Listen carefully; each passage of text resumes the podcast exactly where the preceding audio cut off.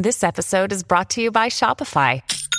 Forget the frustration of picking commerce platforms when you switch your business to Shopify, the global commerce platform that supercharges your selling wherever you sell. With Shopify, you'll harness the same intuitive features, trusted apps, and powerful analytics used by the world's leading brands. Sign up today for your $1 per month trial period at shopify.com slash tech, all lowercase. That's shopify.com slash tech.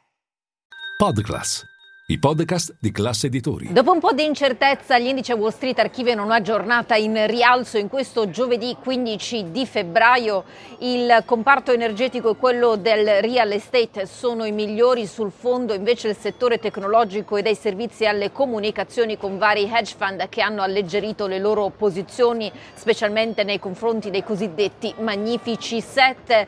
Eh, il dollaro si è indebolito come anche i rendimenti dei treasury, quello del decennale si è riportato intorno al 4,24%. Linea mercati. In anteprima, con la redazione di Class CNBC, le notizie che muovono le borse internazionali. Dal fronte macroeconomico il dato cruciale della settimana sono state le vendite al dettaglio che a gennaio hanno ampiamente deluso perché è stato registrato un calo su dicembre dello 0,8%. Va detto che probabilmente il maltempo e anche la decisione dei consumatori di fermare le spese dopo lo shopping natalizio hanno avuto un ruolo, resta da capire se si tratta di un trend oppure semplicemente di una battuta d'arresto temporanea. Detto questo, questo eh, sono eh, leggermente aumentate le probabilità che la Fed possa tagliare i tassi da maggio, siamo arrivati intorno al 38%, mentre per un taglio a giugno le chance sono più alte, intorno al 51%. Eh, per quanto riguarda le storie aziendali, da notare il calo di circa un per cento di Apple dopo che Berkshire Hathaway ha deciso di ridurre di circa un punto percentuale la partecipazione nel colosso di Cupertino, che comunque resta ampiamente la partecipazione più grande di Berkshire Hathaway. Eh, guardiamo a Cisco che cede circa il 3% dopo la l'outlook deludente fornito ieri e l'annuncio di esuberi per oltre 4.000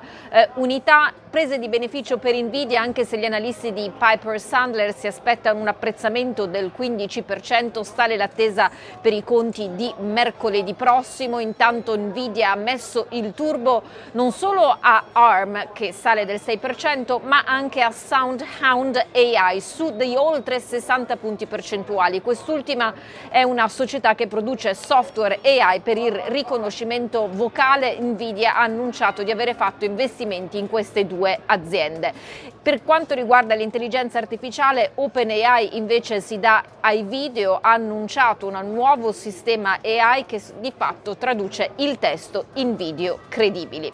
Chiudiamo con il mondo delle SPAC che ormai sono passate di moda, ma ne parliamo perché Intuitive Machine avanza del 34%, si tratta della società che ha lanciato su un razzo di SpaceX quello che spera possa essere il primo lander lunare ad arrivare appunto sulla Luna da parte di un'azienda privata. Vedremo se nelle prossime ore le cose andranno eh, come dai piani previsti. Per quanto riguarda invece sempre il mondo delle SPAC, parliamo anche di Digital World Acquisition Corp su del 15%, questo perché la SEC ha dato il via libera alla fusione tra questa società e controllata da Donald Trump dietro a Truth Social.